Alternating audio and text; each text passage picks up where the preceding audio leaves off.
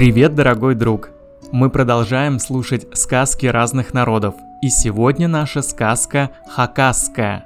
Хакасия – республика, расположенная в Сибирском федеральном округе нашей страны. Из-за теплого лета и мягкой зимы Хакасию часто называют «теплая Сибирь». Хакасы – немногочисленный народ, имеющий тюркские корни. Раньше их называли енисейскими татарами. В сказке мы встретим несколько названий птиц. Филин – хищная птица из семейства совиных. По размеру он существенно превосходит большинство сов. Кулик – птица, обитающая вблизи водоемов с пресной водой. А сокол – хищная птица, парящая во время полета. У него сильный клюв и длинные острые крылья. Хакасская сказка, как птицы царя выбирали. Собрались птицы со всех концов и решили, давайте выберем царя, чтобы он был самым сильным, самым умным и самым долговечным среди нас. Тут Галка прошлась важно и говорит, «Я думаю, надо нам царя такого, чтобы у него хвост был длинный и чтобы шарф был на шее, Засмеялись птицы. «Уж не тебя ли в цари выбрать?» Обиделась Галка. «Раз вы смеетесь надо мной, улечу я от вас». И улетела. Филин повертел головой в разные стороны и сказал. «А по-моему, царь должен быть чуткий и чтобы ночью мог видеть». Снова засмеялись птицы. «У тебя, Филин, уши длинные, а ночью глаза зоркие. Не ты ли царь?» Обиделся Филин. «Что вы смеетесь? Я вам не галка-вертихвостка.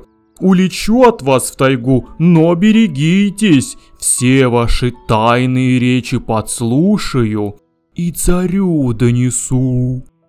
И улетел. Поднялся с места кулик.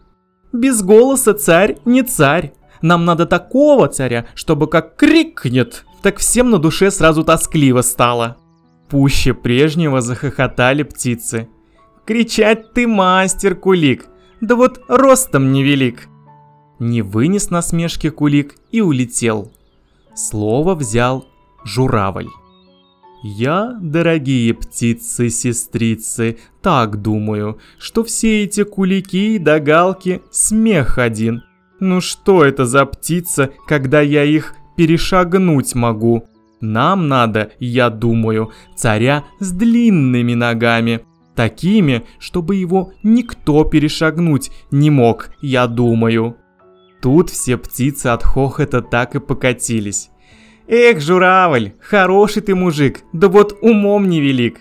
Иди-ка ты на свое болото и командуй там над лягушками.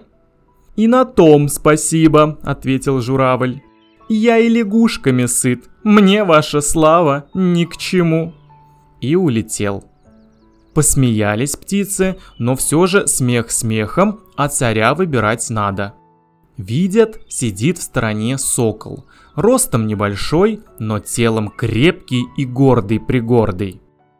«Вот сокол, он цари подходит», — заговорили птицы полете он быстрее ветра, грудью крепче камня, глаз имеет зоркий, чем не царь. Ворона и сорока рядом с орлом сидели.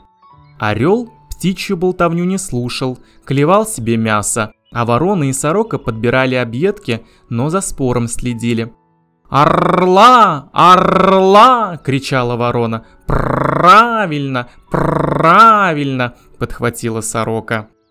Тут все птицы на орла взглянули и выбрали его царем. А сокол от обиды взмыл вверх и стал грозить. «Позора этого я вам вовек не прощу. Достанется от меня и внукам, и правнукам вашим». С тех пор живет сокол в злобе на всех птиц и мстит им за обиду. А орла и ныне птичьим царем называют. И за услугу эту прикармливает он ворону и сороку объедками со своего стола. Вот и сказки конец. А кто слушал, молодец.